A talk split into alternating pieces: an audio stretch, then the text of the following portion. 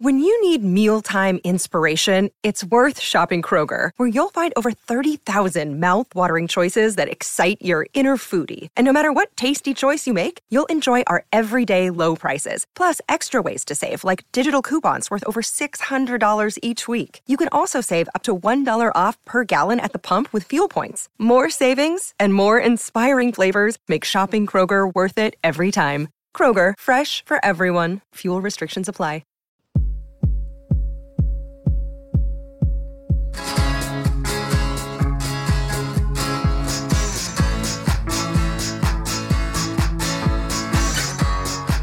Hey, Holly. Hey, Dave. How are you today? Doing great today. Thank Yeah. you for asking. How are you? I'm good. I'm good. I got my new HD camera, so you can see everything that's going on in here. You like the look? I see everything. I see. uh, I'm not going to point it out. We'll let anybody who's watching see all your new stuff. But hey, welcome to the What Difference Does It Make podcast. We always forget that. Yes, we are the What Difference Does It Make podcast. Thank you for joining. So, we are still counting down these songs that were played on KROQ, the radio station in Los Angeles, back in the day. 1984 is what we're looking at.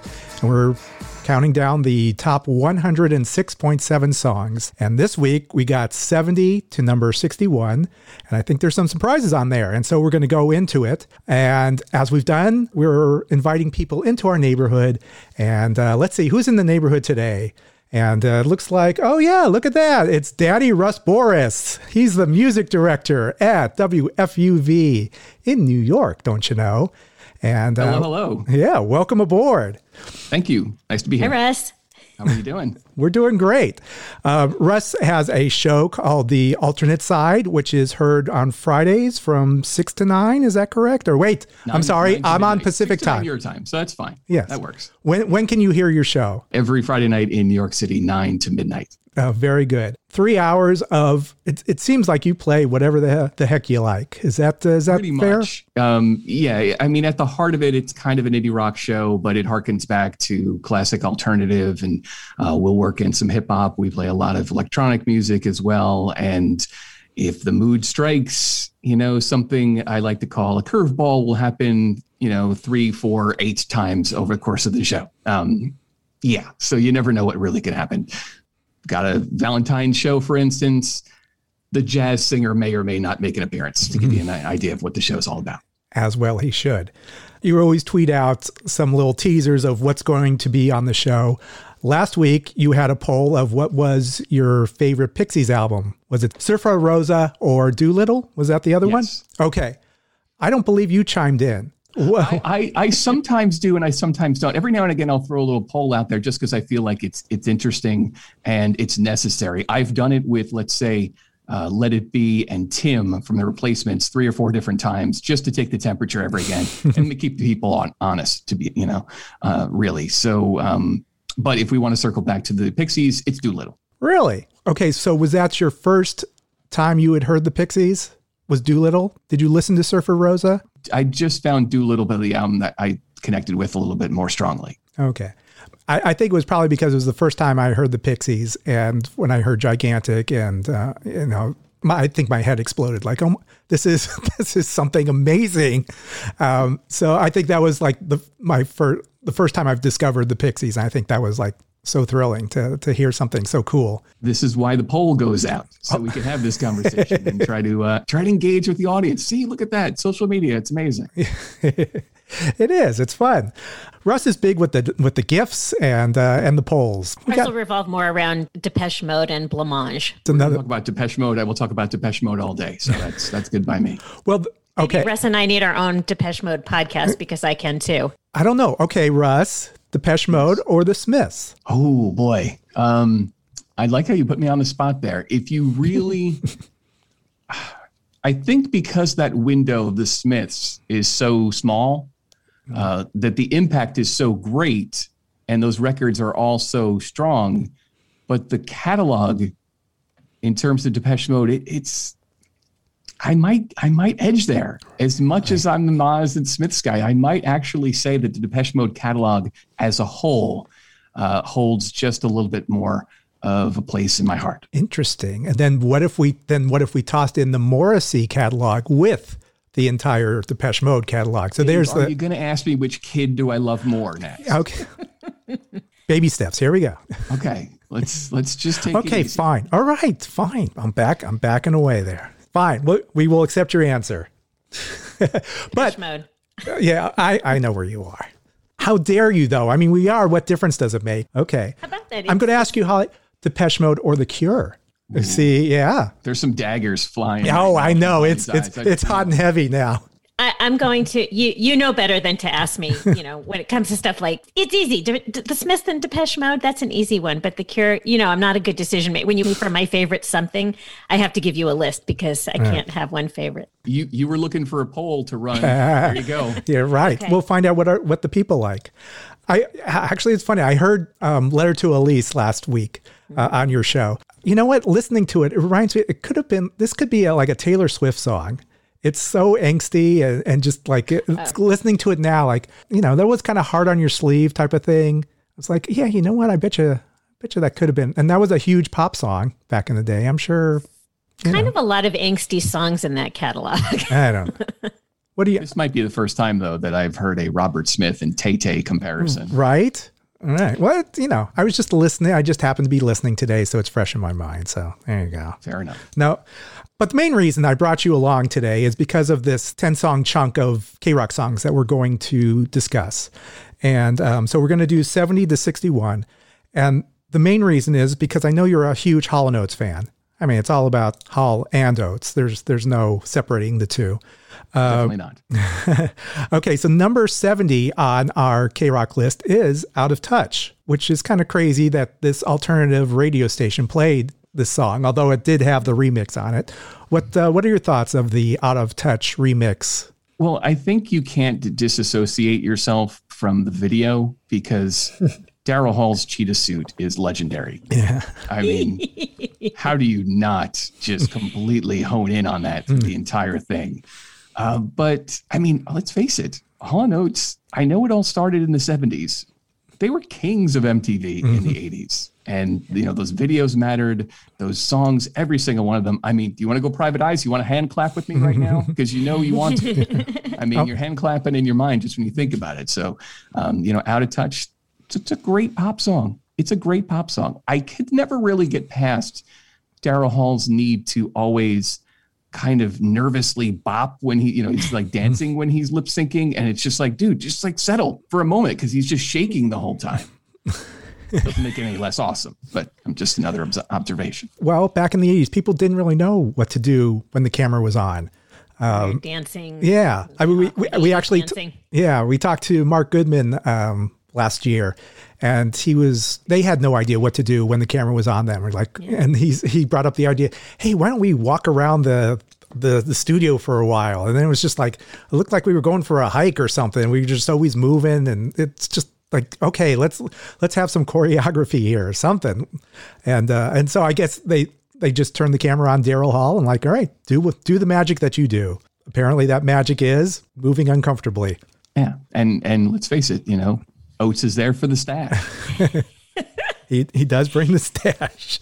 The song was interesting that it not only was um was a number one song pop hits but it also was number 24 at the hot black singles chart and number eight on the adult contemporary charts and number one on the dance charts so i mean it was a crossover song it hit uh, hit all formats everyone loved hall and oates Kings of MTV. Everybody loves Hall and Oates.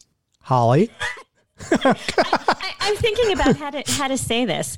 They, I, I think I might be a bigger fan now in in retrospect. I mean, I was always a fan. You always sing, you know, their big sing along songs, but their look was very appropriate. I mean, when you when you think about the bands that you love, that we loved from MTV, you know, Duran Duran, and you know that ilk, and you look at at, at Hall and Oates, their look did kind of fit right in with the mullets and the you know but the music to me isn't the same. I mean, it's 80s and it's very, uh, to me, it's very symbolic of the 80s. But the look, I never really thought about it because I categorize them differently than I do Duran Duran and some of the other like new wave bands. But watching this video, this was awesome. In the drum, I hadn't, uh, I hadn't seen that in many years when they were, uh, you know, whatever they were doing. They weren't dancing. They were This was state of the art instrumentation right here. It was like Alice in Wonderland, but in a drum Yeah. or something like that. Yeah. Yeah. And if you go back to the early days, I, I know we're really focused on Out of Touch, but the very early days of Hall and Oates, you go back to you know Ab- Abandoned Lan- Luncheonette and even previous. It's actually Flight of the Conchords. It really is. It's just like All the right. acoustic Walk me through this. Hold on a second. the- no, no, no. Take the humor out and just focus on just the two guys kind of just playing acoustic and stuff. Side by side, do an A B on some of that stuff. You'll you'll make the parallels. Okay. All right. So I can't I can't do Robert It's Smith. assignment. Yeah, you're not- Robert you're Smith and Tay Tay right is now. not allowed, but however, the uh, Hall and Oates and Flight of the Conchords is allowed. Is that is that I'm what the you're guest? So yes. Okay. The guest is always right. You're right. Okay, you're right. You're right. You're always right. This was kind of the the end, however, of Hall and Oates because they they had one more hit off Big Bam Boom. Did you? Ha- by the way, did you have this record, Big Big Bam Boom? You did. Um, can you spell Method of Matter, Modern Love real quick? Let's hear you do it. M E T H O D O F L O V E. Yeah, there you go. Okay. But you got Thing to too. but you got to sing it. Like M E next, I was waiting for him to go, you know, A to Z backwards. And that was- it I remember when that song came out, I was like, what what are they spelling? What what's going on? This is going yeah, well, to I didn't sing it. I just, I know, as but- a matter of fact, I didn't want to get it wrong. I know, but I, I just always remember that. And actually, that was their final number, like top 10 hit. They had Everything Your Heart Desires, hit number three in 1988. And then that was it for the band. Didn't so close. Oh, So Clo- make something. How, yes, you did so close, appropriately titled because it made number, it was number 11 on the top 10 list back in 1990. Do you know who produced that, that song, by the way? I don't recall. That was Jon Bon Jovi. Is that right? That is correct. I would not. Wow. I would not. Uh, you know, steer you wrong here. Some Hall and Oates trivia for the Hall and Oates uh, fanatic. By the way, where were you listening to? Uh, wh- where'd you hear Out of Touch in 1984? What? Where was Russ Borris? MTV. Yeah. It was exclusive. So you didn't. Yeah, it was. Yeah, well, at the time, I think um, I think we had just gotten cable for the first time. We had moved to you know a new town and got cable, and that was like kind of a whole other experience. And so uh, that particular summer, I think, was watching a lot of MTV and uh, learning a lot of music. You know, I listened to that was kind of the beginning, and then also I was always a radio kid, so I would you know check out the local stations and stuff like that. You know, obviously at that time, you know, one or two Jersey stations were top of mind. Z100 was super big, you know, PLJ in New York. So those were the ones that we listened to on the radio. But that between that and MTV was kind of the, the So you did- focus on the music. Did you have a radio in your room? Were you one of those guys always listening? Yeah. Oh yeah. Um, and definitely one of those kids that, you know, it seems like such a cliche, but yeah, I did have the radio kind of late nights, you know, blankets, you know, when the lights are out and still listening to something or another. I, it just always connected with me. Listening to Mets games, I I also uh, would assume. Oh, sure. A little bit of the Mets games. Yeah. when I moved to New York, it always shocked me. Like when I was uh, like eleven o'clock at night, there'd be a there'd be a baseball game on. Like, why is this on? And then I realized, oh, wait a second, this is they're they're playing in in Los Angeles, and uh, Well, here we curse that. 'cause Of that was the course. worst thing Yeah. when they did the West Coast trip, and we're like, wait a minute, when this is going to be nine, ten days out there, and all these games are starting at ten thirty. yeah, It's like you're killing me. right. Once I moved to once I lived in New York for a while, I understood why there's a an East Coast bias is because it's too late for everyone to to follow teams on the Be West Coast. hard. Yeah. Yeah. let's keep moving along here. We're uh oh my gosh, number 69, Depeche Mode, Everything Counts. What are your first thoughts on this? It's perfect. I mean. A perfect song. I mean, I, I've no look. You're not going to get. You're not going to get me to say a bad word about Depeche Mode. It's not going to happen. Okay. you know, I think Martin Gore is overlooked at times. So for me, like wherever he can take a little, um, you know, shine a little light on him, it, it's always a win. Um, but the dynamic of those two guys is just ridiculous and always has been. I mean, the strength of those, you know, two at the front, him and and Dave Gahan, it's just um, it's just a band that has always always resonated for me. And um, you know, everything counts in large amounts. He always has something to say. Martin Gore always has something to say. It's the beginning of Yuppies and that whole uh that whole scene. What, oh shoot, what was the, the Michael Douglas movie? The uh, oh, why can't I think of it right now? Wall Street, of course. Wall Street. Yeah, that was yeah, Yeah. that that whole scene. I'm sure that was uh, that was kind of their observation.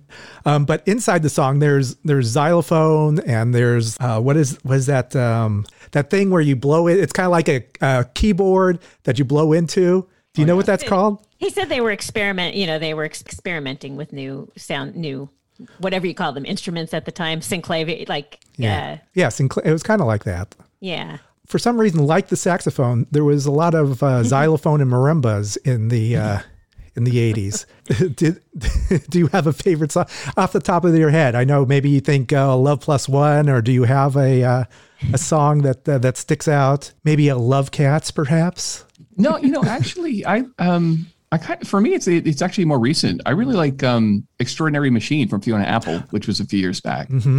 It's just it's kind of lovely, and and to not sound cheesy about it, but I mean, it's uh, the way the instrumentation works there and the production on it is just really nice. And there was something about that song that always stuck out, and that's that does have a little bit of a xylophone there. There Sorry go. to go off eighties. No, that's- uh, we- that example, but that was the one that kind of came to mind. No, that's We all often good. go off 80s. We We, do, we do all the time. admittedly. By the way, Holly, what is your favorite xylophone song? Okay, oh, I'm sorry. xylophone. I thought I'm not you were going gonna to. ask I'm not going to say still in Depeche. Depeche Mode. No, no, mode. no. Favorite xylophone song? Do you, I mean, off the top of your, I could, I could name a, you know, Gone Daddy Gone. We had some Looking for Clues, Hold Me Now, Love My Way. There you go. I bet you love my way. Okay. All right, I know Holly well. yeah, I don't even have to. You know, you can answer all the questions. Okay. You can ask me and answer the questions too. I also looked up what the difference is between marimba and xylophone, and it was too too detailed to even mention. It's just there's a, just a slight tone. Pretty Is much, that like um, the difference between alligator and crocodile? pretty much, yeah, right. Okay. what is the difference between alligator and crocodile? I think one is one can go on land and one is just the water. I'm just I'm just the throwing that out right Oh. now. Um, Did you say one goes on land? what? Yeah. What? What? What if by land, two if by sea? I don't. I'm not quite sure what. Uh, Hmm. What the different, I believe. I believe that's the the difference. Kind of like a turtle and a tortoise. I was actually going to bring up that as an example. if you could tell me that one too. I think turtles can go in the got a little water. I need to tell her the difference of these. I things. think don't tor- always. I think tortoise is a desert dweller, and turtles can go in water. There's something to do with with water. You should confirm this before taking this information. I know, to your what- daughter, Russ. Uh, I will certainly do that, and that's good advice, Holly. Thank you. Hey, we're talking with Russ Borris and having a lot of fun, but sometimes we need to take a break, and that's exactly what we are going to do at this moment.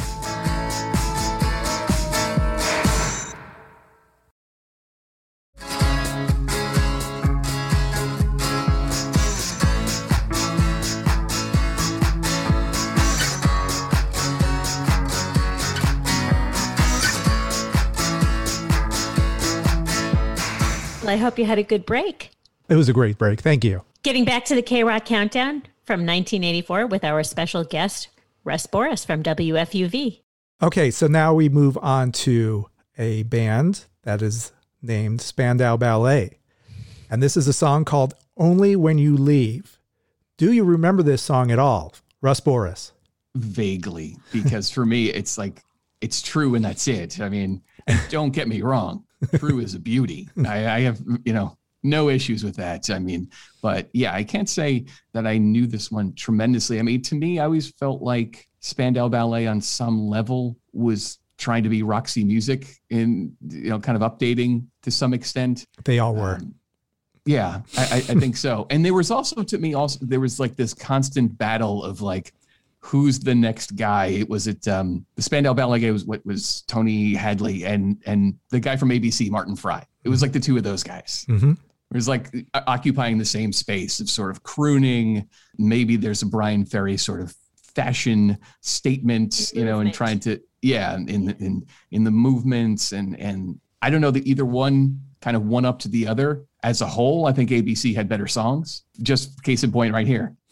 It's kind of like it's true, and then oh yeah, they probably they had to make some other ones because there was a record, but and there was more than one record. But like I can't say that I had like a big connection with anything on Spandau Ballet beyond the the main song. What do you think of this, Holly? I love the song. I'm I was a fan. I I am a fan, and that's very interesting, Dave. Though that maybe could be another poll. I never even thought about that ABC or Spandau Ballet. I agree with Russ in that ABC for me better songs, but I also have to say I love these songs, and I like these songs a whole lot better than I like True. I wasn't. I love the ABC ballads, but I liked less the Spandau Ballet ballads.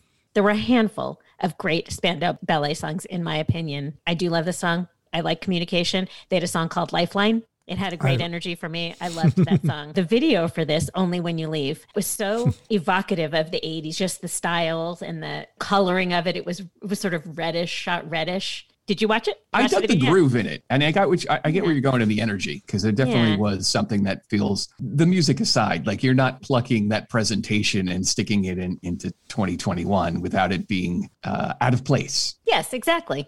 But I, I still very listenable for me. The songs themselves. Yeah, I, I I'm a fan. Spandau was still trying. I guess they were trying to pivot to and make a create something different.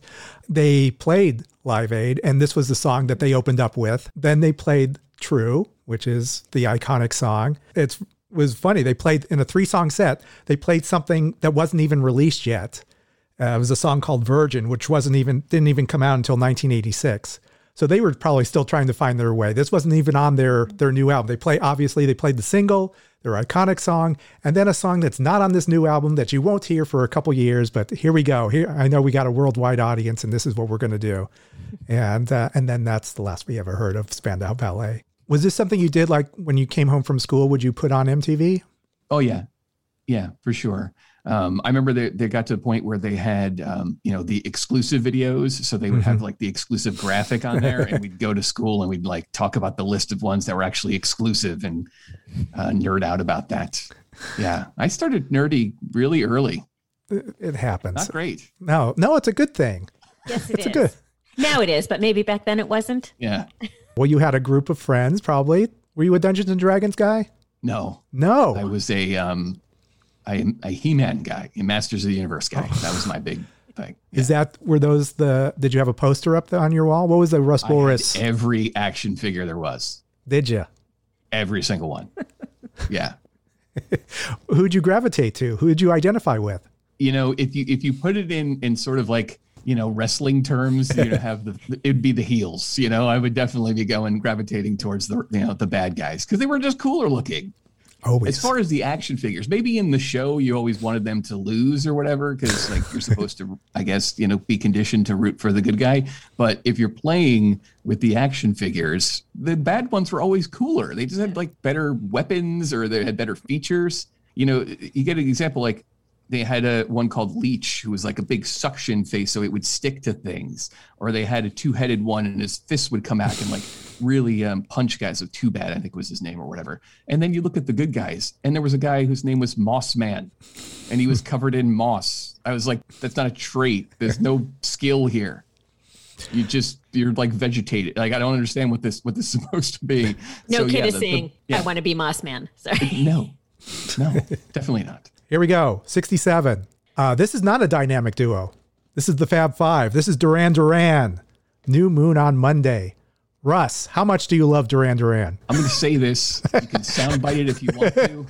You can extract this clip for socials. Duran Duran is life. That's it. I, I will never make an excuse for loving Duran Duran. never. I mean, I loved those records.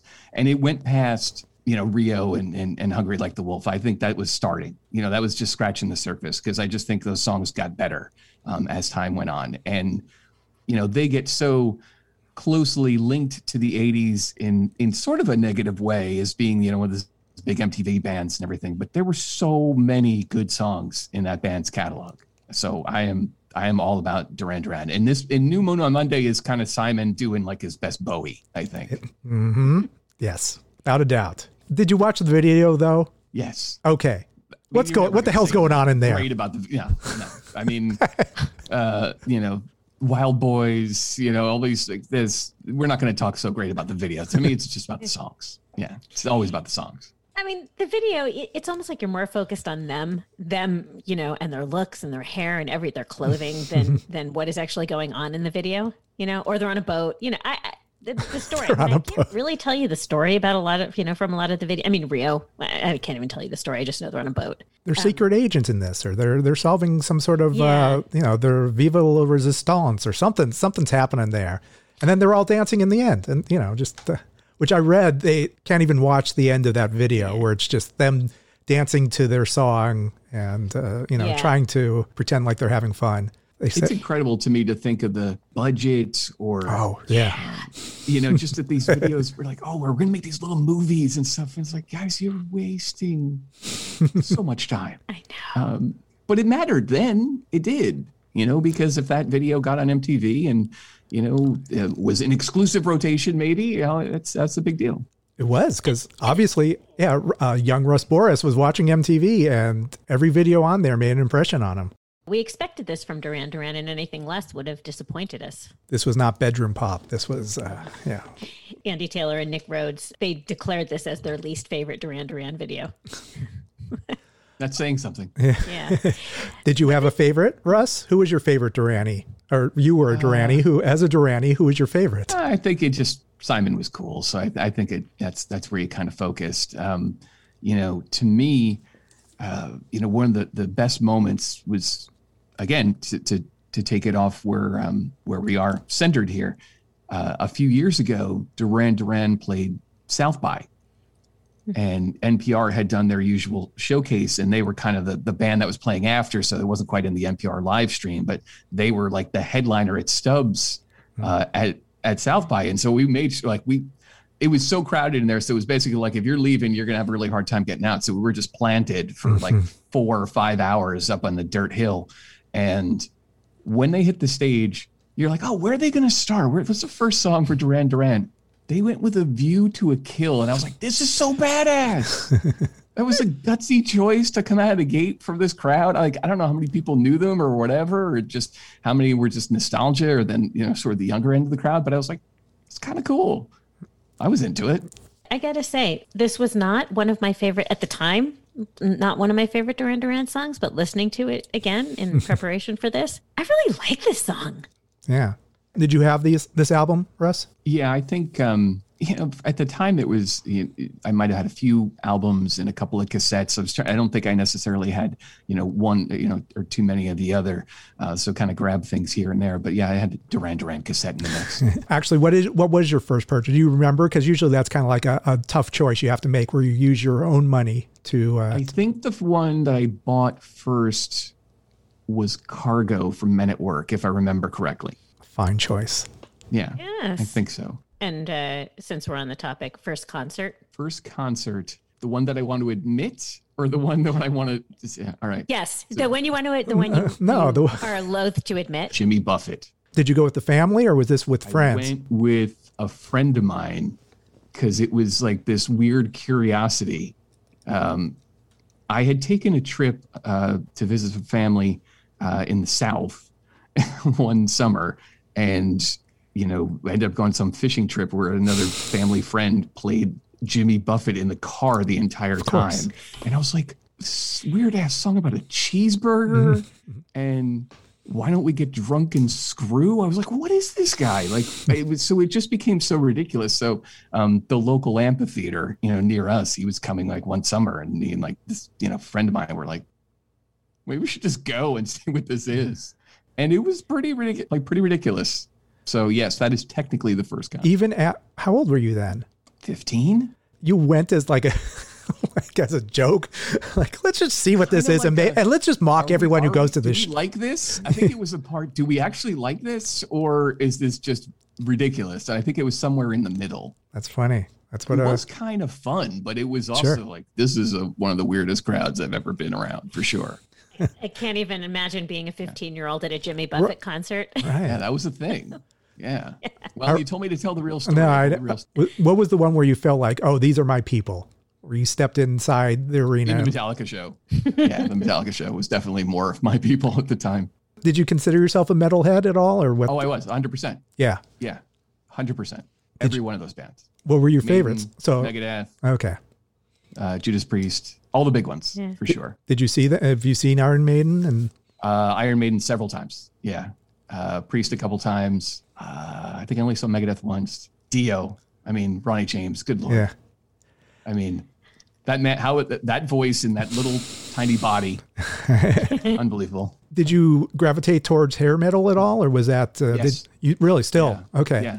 So me at that time was was definitely all in. I mean, it wasn't every one of those bands. It was kind of picking and choosing. Like some of them I just thought were better. Some of them were like super. You know, I never got into, you know, Poison, for instance, but I did like Warrant Records. So I, it wasn't necessarily a rhyme or reason because you would see them all in the same lane, Mm-hmm. but you know, one would appeal and one wouldn't. You were discriminating. Yeah, not intentionally. That's how it played out. Discriminating taste. But I mean, that stuff was everywhere. It was impossible to not be Yeah. because it was even into, you know, probably early 92. That stuff was still the Yeah. fabric of MTV until Smells Like Teen Spirit. And then it was erased the next day, you know, more or less. There's another poll. Warren poison. Jani Lane wrote way better songs. So when did you make your left turn where you like become the, the indie guy that you are now? I I mean, I think it's you know- always been an evolution, really. yeah. Um, was there a you know, I band? what was the turning point? What was the band where like, or was it Nirvana? Where it's like, oh, wait a second. Oh yeah, yeah. I think that's when it started to shift more into and into that world. Like I walked into it. I didn't leave the other one at Mhm. all. Um, you know, I stayed with with so many of those other bands. So if you know if Iron Maiden had a new record, or Megadeth had a new record, or Queensryche had a new record, like I was still getting those. But then I was supplementing it with the, you know these new bands that I didn't necessarily know about beforehand. And was it still MTV or where were you hearing your new music? Was there a radio, like an alternative radio station that you? There, yeah, you had two. You had you had HTG, you know, which was the modern rock station in, in Jersey. So that was big to learn about that stuff.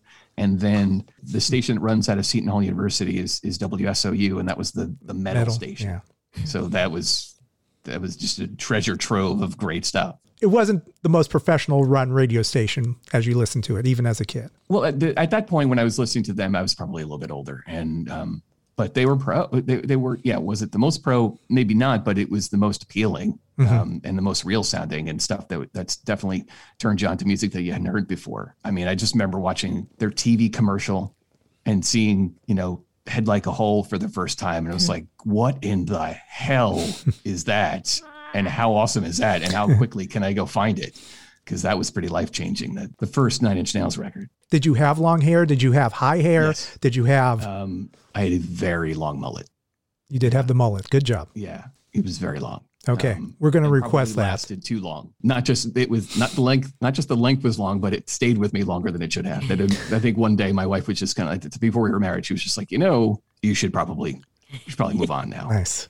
All right. We're still counting down hits and we're getting nowhere. This is number 66. Julie Brown's The Homecoming Queen's Got a Gun. Much like Blazing Saddles, this could not be made today. Um, but what is, what's your opinion of uh, of Julie Brown? I mean, I, I- thought Julie Brown was really funny. Um, Right. you know, she was on MTV all the time as opposed to, you know, downtown Julie Brown. so it was funny that they had two Julie Browns at the same time. Um, but but non-downtown was always super funny and, and engaging watch. So when she would do her skits and sketches and stuff like that, I was all in because I just thought she was really entertaining. Um, and I liked this song at the time for the same reason because it was silly and fun. But going back and watching it, it was like I can't even sit through it. now. right?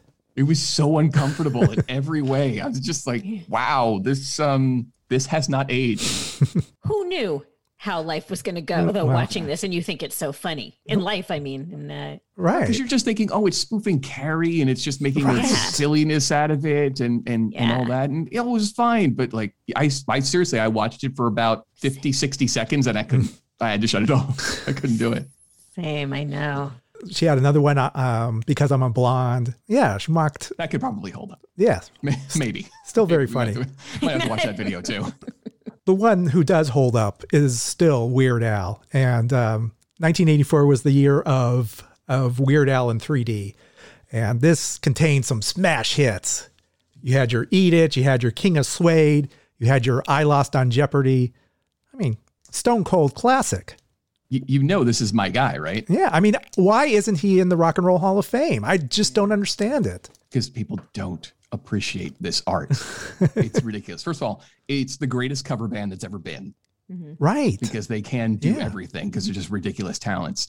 And you know, Al, like a lot of these guys over the years, has really taken his craft seriously. So if you go back, like he sings now and just has worked at it. So like he'll actually do like vocal exercises. You see, like he's trying to really take this seriously. And instead of the beginning where it was like, all right, we're just gonna um, go in the bathroom. I'm gonna take my accordion. We're just gonna record this song. So there's been an evolution there. But I just always appreciated how much fun these records were, even though okay, like Kurt Cobain was had that concern about, like, are you going to cover me? Is it about food? Like all the songs, you know, there were so many. You got a little bit of a rap of doing like songs about food all the time, but there's so many fun songs. And for me, it started. I think it started Dare to Be Stupid, but went back to to in 3D. And the first record's okay. There's a couple of like gems on there for sure. Like mm-hmm. another one rides the bus is still like one of the greatest things ever. but in 3D, Dare to Be Stupid, Polka Party. Yeah, I went in through those records, and so Weird Al was like another big thing. I, I remember like Christmas morning waking up and like Dare to Be Stupid was under like my little tiny tree in my room, and I was like, "This is the greatest Christmas!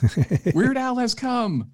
Have you invited him yes. into the studio, into the um, FUVs? I have not. I have not. There's the next dream is right. getting the you know the Weird Al session interview, whatever. That hasn't happened, but I'm going to say yet.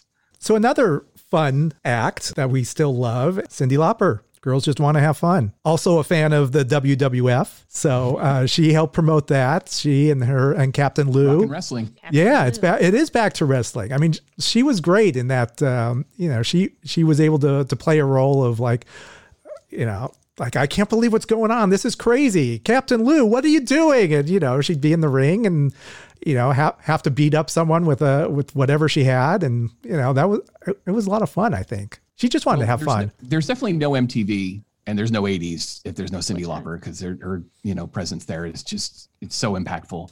Um, in terms of the wrestling, I mean that really you know her connection to it helped bring in a whole you know different audience. Uh, so the rock and, rec- and wrestling connection just helped both of those worlds. Mm. And, you know, the MTV, her music, uh, rock fans, the wrestling fans, they all kind of connected there. And in terms of Captain Lou, I mean, you that's kind of a different level of badass to like, you know, pierce your face with rubber bands. I mean, that's not it's not your everyday. No. So I don't think I, enough credit is given to that guy. Not been seen since. I did want to mention before I forget because this is this is a funny point the video for Girls Just Want to Have Fun, do you know who her boyfriend is in that video? The I, guy who comes to pick her up, he has flowers. Yeah. He's also wearing a tuxedo. Right. Because, like, why would you not wear a tuxedo to a random date? And that person is Steve picture. Forbert. Oh, really? Is oh. her date? You're right. Wow, you're right. you're right. Now that now I see, yeah, now I see the face, that's, and wow, that's that's kind of cool. Yeah. I wonder how that happened. That video changed uh, for me as a girl, I guess. That video changed everything. It was like a visual, it was such eye candy. You know, there was the dress, the way it was shot, Captain Lou, her, just, it, it was really our first big look at her. And, and her I mom. Mean, her mom. Yeah, yeah, her mom is in. Yeah yeah. yeah. yeah. Yeah. we got to know everyone. She had like a whole cast of characters. It was really yeah. kind of cool that she, you know she had these entour- this entourage, and yet we and we kind of knew everyone she was uh, still is a lot of fun. She didn't write this though, did she? Isn't this a cover? Yeah, with like a reggae song, I believe, right? You're you, right. Wait, it was written by this. It was this guy, Robert Hazard. Yeah, that's the Escalator of Life guy. Yeah. Yes. Exactly. Hold okay. on. What is the Escalator of Life? You don't remember Escalator of Life, Robert no. Hazard? No. Please. Shopping at the Human Mall. I think that was the line. it's so Jesus. terrible. All right, here we go. Yeah, Something else to go post. Back and listen All right, this is great. See, we're learning as well. I like this. Great. Let's move it along here. Uh, number 64, Simple Minds, Speed Your Love to Me. Now, I posted in our in our cheat notes that this song had like a like an arena rock type feel and you kind of felt like it just even though this wasn't a big song, you felt like this was going to be a band that was going to escalate and going to be one of the biggest bands of the 80s. You know, they did, of course, go on to have a, a couple big singles, but not like not huge. There were there were a number of bands like this. You know, there was there was also like the Alarm and Big Country that you thought were going to be big. What do you think of Simple Minds? Where where were you? Uh, I think Simple Minds was just probably the Breakfast Club, and you know that that was the big association you know, beyond that, yeah, I, I can't say that it necessarily resonated with me. Just, you know, just the huge song. It was just like, oh yeah, he's John Hughes and, um, you know, how, how those movies became so ingrained in that time frame. You know, I looked at, uh, at U2 as the probable big, you know, the, the most likely to be the big band of that, you know, hearing, you know, and watching the video for Pride, for instance, and just feeling like that was just a larger sound to me. But I just liked In a Big Country more. I just thought that was the best song of the bunch, you know, mm-hmm. and that was even though I couldn't tell you any other songs in that band's catalog, that was just the only one that I right. cared about. I know Holly loves Simple Minds. What do you think of this song? I may, I love the song. I love this whole album. I think we talked about we may have talked mm-hmm. about it last week also. I love this album, but I do think Simple Minds are on a not not necessarily talent wise, but just as a band with their success, I would put them up a tier. I think. Are they still alive and kicking? I don't even know. I did like Alive and Kicking. They had you think about it. Go back and look at the catalog. They- Sanctify Yourself's pretty good. Yeah. Yeah. that no, is I, a great song. right. They had, they had some great songs, but it never really escalated. I guess everybody does associate them with uh, with Breakfast Club and Don't You Forget About Me, but that to me wasn't even my favorite. I mean, Sanctifiers, that's one of my favorite Simple Mind songs. I put them up a level. I don't know that I would ever, you know, like you say, you predicted them to be a big arena Right. band. Still love this Yeah. song. Speed Your Love, not not my favorite song, but yes, I still I love this, and I yes I had the album, and yes I would still listen to it. Okay. Number 63. Speaking of like movie projects, this, when you hear this song, Tones on Tail, the song is called Go. it, it really kind of uh, exemplifies the 80s in a way. And I think uh, like uh, it was in Grosse Pointe Blank. And I think you just kind of play this song and it just, it sounds like everything you would think of like the wacky 80s and, you know, wearing like a checkered shirt and just er- everything. It's being so new wave. This is like the ultimate new wave song. What What do you think, Russ? What's What's going on There's with this? There's a few too many yah-yahs in it for me, I think. this? Yeah, yeah, yeah. Just a few. Yeah, yeah, yeah. yeah yeah I, I can't i can't say that it was it definitely was something i was super into i mean that world uh you know if you're going to go in that in that goth direction to some extent i mean you know a bauhaus song here and there a, you know killing joke song here and there and you know if you want to lump Siouxsie in that sound i guess you can you know that would be more into but as a whole i wasn't super goth guy i don't i do i know some people consider the cure to be a goth band i i don't Yeah. this is an ongoing discussion between Dave and I. All right, Because where, I don't- and where do you guys fall on that? Oh, they're a pop band to me. See, I don't. I, I know that they have some pop songs, but I will never consider them a pop band. she refuses to recognize any top ten songs of theirs. But do you consider them to be a goth band? Gothier than pop.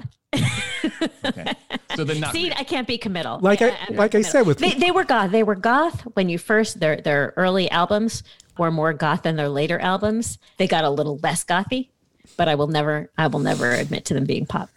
Friday I'm in Love is not one of you know. Well, like I said, it's a, favorite it's a Taylor Swift song. Taylor Swift You should could- cover you could that song. out of the catalog. That's a good record Yes. aside from that song. I think it's an underrated record in the catalog. But I wish, not didn't mean to do that, but I did. Uh, I I kind of wish that song wasn't there. I'm glad for them. I'm glad for Robert for that success. But Yes. yeah, it's I, I kind agree. of annoying. Disintegration is the greatest album of all time. That was like from South Park, right? Wasn't that the I'm not going to argue that. okay? It is a great album, but even great is great. albums, you can remove a song. You but you would never. Okay, You would never I tell you. Friday I'm in Love. no, I it's know. pop perfection. It's you know Pop perfection doesn't come it from is it disguised as a goth song. That's why it's so brilliant. But like There's any another, teenage, um, any teenage girl- social media right there. like I was going to say, uh, any teenage girl or fifty year old man can uh, can cry to to letters to Elise. Yeah, we can. No, there, there's another whole. You Yeah, know, All there's right, another whole fine, episode. whatever. Um, hey, you like ska? No, Come on, get your elbows moving, no. dude. Never my world. I'd scratch my head. To me, ska is not unlike the late '90s, where swing and you know came into play, and I was like, "This is a fad. Everybody, just let it go. It's just for Gap commercials. It's just gonna, like, give it a couple of months. It'll be gone. We don't have to talk about this anymore." But that was ridiculous when that was you know trying to make that a you know some sort of trend that was going to have any kind of lasting power. Um, granted, ska is certainly you know become more of a you know a fabric of some kind of uh, you know you know regular inclusion over the last number of decades. But I don't think there's a ska band like I, I you know if you want to say the specials, you want to call the specials a ska band, I can get behind that. What about madness? Not much else. Madness. Madness. Yeah. All right. You don't want to go there. one step beyond or anything like that. You're Uh, maybe a couple, maybe a couple songs. all right. We bring this up because number 62 is the Untouchables, an LA band, and the song is called Free Yourself. I'm sure there was just this was just played in Los Angeles. I don't know Yeah, how. I, no, I never heard it. yeah. Yeah, no idea what this was. But it's catchy, right? You you wanted to stand up and you wanted to move around. I did not. It didn't make you want to. Okay. No, I was like, hey, we should go to number sixty-one. That was kind of what I thought. Oh, You're entitled. You get one of those. When, All right. when, when. yeah. You get one free pass. There it is. Holly, what did you think of this? We'll, s- step just for a second. We'll stay on this for a sec. I had forgotten about the song. I, I actually I, I like ska enough, but it's it would never be my format of cho- you know my style of music of choice. Um, but I I liked the song. It was fun to revisit. I don't think I'll be putting it on any of my playlists necessarily, but it was fun to hear again. Although when I can't when I when I saw the title "Free Yourself," I can't help but think of um, And the rest will follow, or free your mind, and the rest will follow. free, yeah yeah. I can't kept just try "Free Your Mind." this? Yeah. And wrongly do so. I did. That's what I. Th- but it was nice to hear again. I don't need it in my life.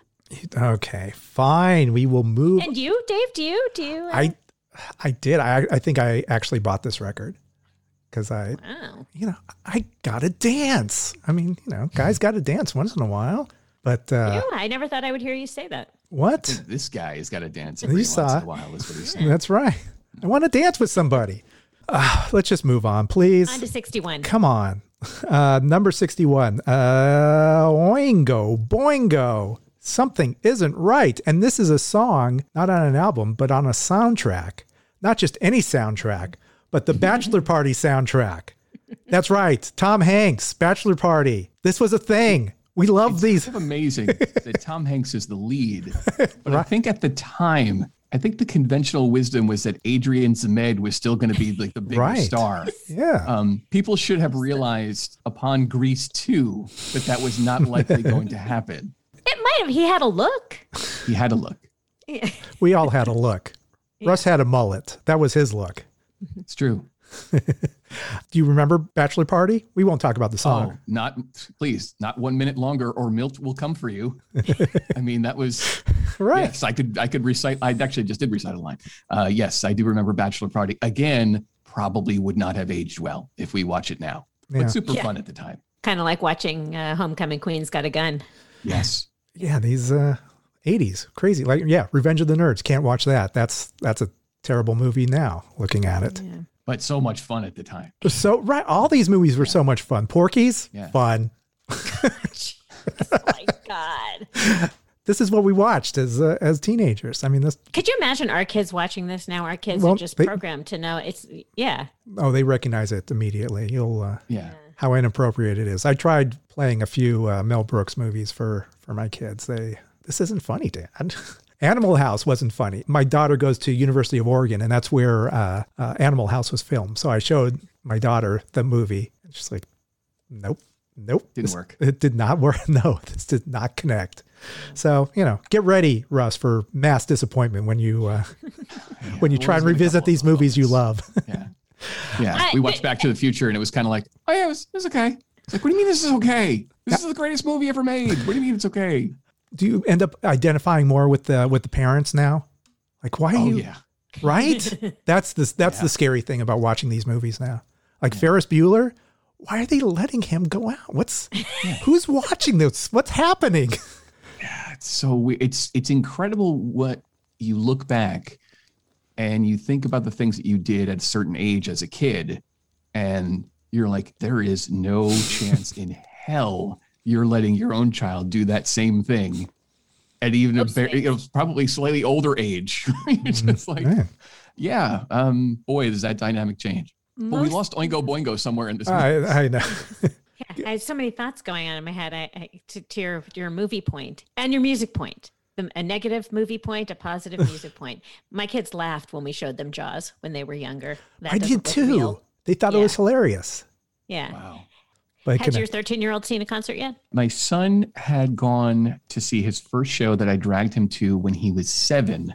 We went to the Stone Pony and saw the Pixies um, at the summer stage, so the outdoor. So it wasn't inside because it was inside, it would have been a whole other animal. Yeah, It yeah. been a little bit too much, but it was outdoors. So he just sat up on my shoulders for, you know, six, seven songs until there was a little too much, you know, It is, smoke around us, and I was like, I gotta get him out of here. But that was nice. Um, I don't think he cared, but it was nice to just have him there for it. I was going to see Black Sabbath in the last tour, and a friend of mine I was supposed to go couldn't go at the very last minute. So I was basically going by myself, and and Lucas came with me, and basically just lied down across my lap for five, six songs until he was so bored he was just like, "Can you let me leave?" I was like, "Do you not know what's happening right now? the greatest band that has ever been is it, and I'm seeing it, and you're making me leave." Did you leave? Kids, yeah, Yeah. Welcome, welcome to oh. fatherhood. Because kids rule our yeah, kids rule our lives. Yes. Stupid kids. Yeah. God. Dave had to leave a concert when his father wanted to leave. Well, my yeah, my first show because you know Yeah. he didn't want to be stuck in traffic. I saw I was ELO with Jour- and Journey was the opener, and like Oh, dude. and like had to leave. that was my yeah, Yeah. like five five songs in. It's like let's go, Dave. Oh, okay. it's like there's traffic. we got to get yeah. Because he had no idea when it was going to end, when the show was going to end. Of course, it was going to go on for another two hours, but he had to. I was gonna say you could. I, I'm- understand the traffic thing if you if you're trying to bail a little bit early. I I get it. Five songs in seems No, a tad early. He was well, yeah, Hi, Hooli. What Yeah. if you miss an encore? You know, we just You can't leave early, we did. even at this age. Bee, I saw the Bee Gees. We left early. The Bee, did you see the documentary? Have you seen that? You left early. Uh, they have the overhead shot of Dodger Stadium, like them performing, uh, and you could see my dad Dave? lifting me. Yeah, you could see me lift, like walking up the aisle to to get to our car because we left early. So that that was our thing. And then, but later in life, you like we used to leave baseball games early too. But later, like after I complained, like I guess probably when I was in my twenties, I gave him enough guilt that he's whenever we went to a game, he stayed until the end, as long as I drove. He was fine with it. But anyway, anyway, that that's my situation. Go So ahead. do you want to? I, I do have a question about Oingo Boingo for Russ, Oh. Did you Oingo Boingo being an LA band? How familiar were you with them back in the day? The two most noteworthy songs for them, again tied to soundtracks. Mm, so for me, it was Dead Man's Party, you know, in the in use in, in Back to School, and then Weird Science. Yeah. I mean, those are great songs. Mm. Like Danny Elfman got it, where it's like, yeah, he figured out this this little niche, and you know, there's such a cinematic quality to what he did. Yeah, there's definitely something really special about his headspace.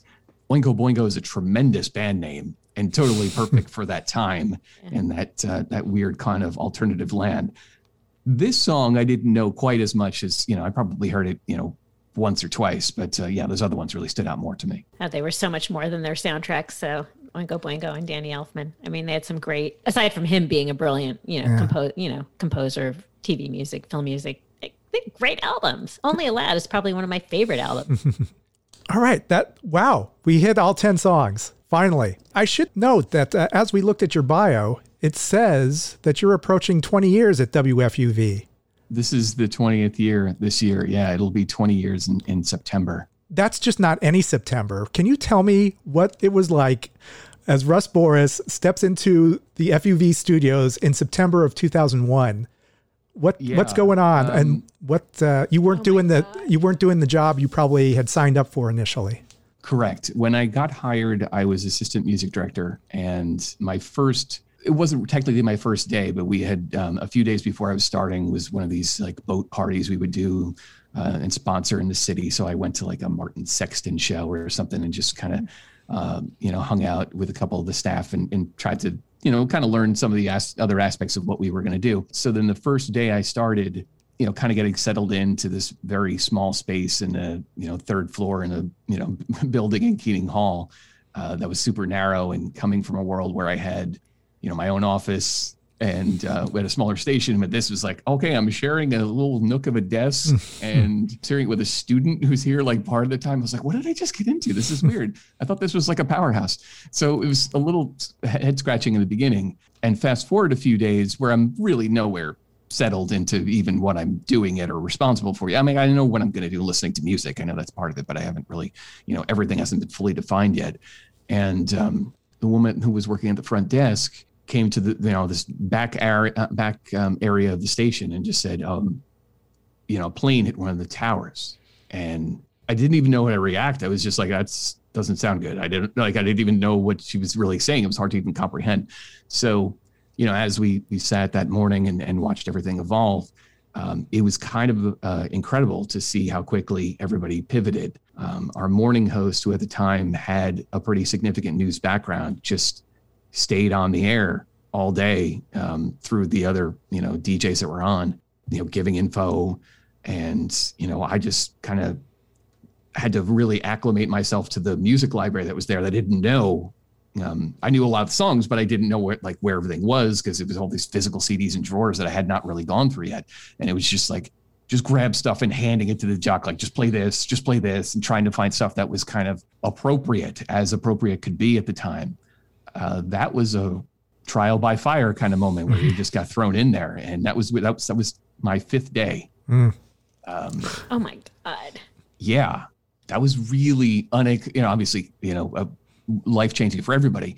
Um, but for me, having been in the same job for a few years and then going to New York and working in New York and thinking whatever that's going to be and whatever aspirations you're going to have centered around New York City, and have that be your largely the introduction to it. To look back and think I've been 20 years there since then is is surprising because I think at that moment, uh, you know, we had plans to move closer and all this stuff, and you know, my wife and I were like, yeah, maybe we're just going to keep it here for a little bit. and so people joke because I have such a, a large commute uh, that I still live, you know, in in in Jersey, and you know, that's a that's a good ride to the Bronx every day. Have you been to the studios or what's what's going on? I have on? Not been to the studios since March, yeah. so that's a That's weird smart. world. Yeah. There's no reason to they, they don't want you going there at all. Correct. Yeah. Um, you know, it's been decided that you know we the station uh, uh, about a decade ago moved to a, a, a different area of the building. It's in the basement, so it's a better facility, and it was kind of built from the ground up. But there are no windows in said basement, so uh, ventilation's a concern. Oh, gotcha. Uh, obviously, you know, and there's just seeming like we can get this done and we found a way to get this done. So we'll just keep everybody safe unless you've got to go in for a particular reason. An engineer might pop in uh, once a week just to work on some stuff. Somebody will go in to grab, you know, checks from the membership department or finance. But for the most part, staff is is home. DJs are at home. Uh, it's unbelievable that this is how the radio station has run for uh, going on a year. Uh, it's certainly a testament to us all um, and how we've been able to figure it out. And so I certainly applaud everybody involved, but it is wild. If you would have told me last February that this is what we would have been doing, it would be hard to believe. Thank you so much for us. This was great. Yeah. Uh, um, Yeah. yeah. I really enjoyed this uh, as always. I mean, I, I'm always looking for an excuse to, to bring in friends and, and, and talk with uh, people about music. And so that's, that's kind of why we do this thing. Yeah, this was was a blast. fun. I certainly Thank appreciate you. the invite. Good to meet you, Holly. It was very nice to meet you. Thank you Yes. again for doing this. Appreciate it. Thank you so much. This was really fun. Yeah, we'll see you. Uh, yeah, listen to you on the air. Looking forward to it. WFUV, the alternate side. Yeah, you Uh, got uh, it. yes, Fridays from nine to midnight Eastern Standard Time. Give a listen, and it also is also streaming on WFUV.org. So That's correct. yeah, always listen. It's good right, stuff. thank you. Love it. Thanks, Russ. Thanks, Russ. Take care. See you around. All right, wrapping up our talk with Russ Borris. He is the music director at WFUV in New York, and that was a lot of fun. Don't you think, Holly? That was super fun. Thank you. It was such a pleasure hanging out with him virtually. Yeah, Russ has a couple opinions about uh, certain bands, what they should, what they shouldn't do. So it's, it's always fun touching on many different topics. You might be saying to yourself, wow, that was a great podcast. They talked about the music. That was spectacular. Russ is amazing. Where can I hear the music? Well, it's an easy fix. There's this thing called Spotify, and uh, we are putting together piece by piece, chunk by chunk, this uh, K Rock playlist. You can find it on our website, WDDIMpodcast.com. Check us out over on social media. You can sign up for our newsletter at our website. Where else can they find us, Holly? On Facebook at What Difference Does It Make Podcast, on Instagram and Twitter at WDDIM Podcast. Subscribe to our YouTube channel. You won't be sorry. All right. So thanks to uh, Pantheon Podcasts, as we are a proud member of their family. And thank you to you, the listener, for tuning in. And until next week, this is Dave. This is Holly. Check you later. Over and out.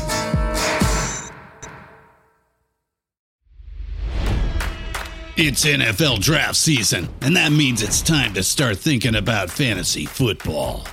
FantasyPoints.com features industry leading experts and prognosticators using proprietary hand charted data to help you score more fantasy points. FantasyPoints.com is the place to go for whatever kind of fantasy football you play. Whether you play fantasy football, daily fantasy sports, or do a little bit of everything, Fantasy Points has the meticulously researched content to guide you to victory.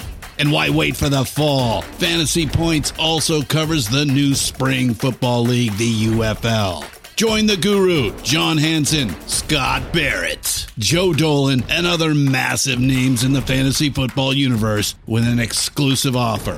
Use code Pantheon for 15% off any fantasy points package, including the all in package, with access to every article, tool, and data nugget that Fantasy Points has to offer. That's fantasypoints.com and code Pantheon for 15% off at Fantasy Points. Fantasypoints.com, code Pantheon. Score more fantasy points.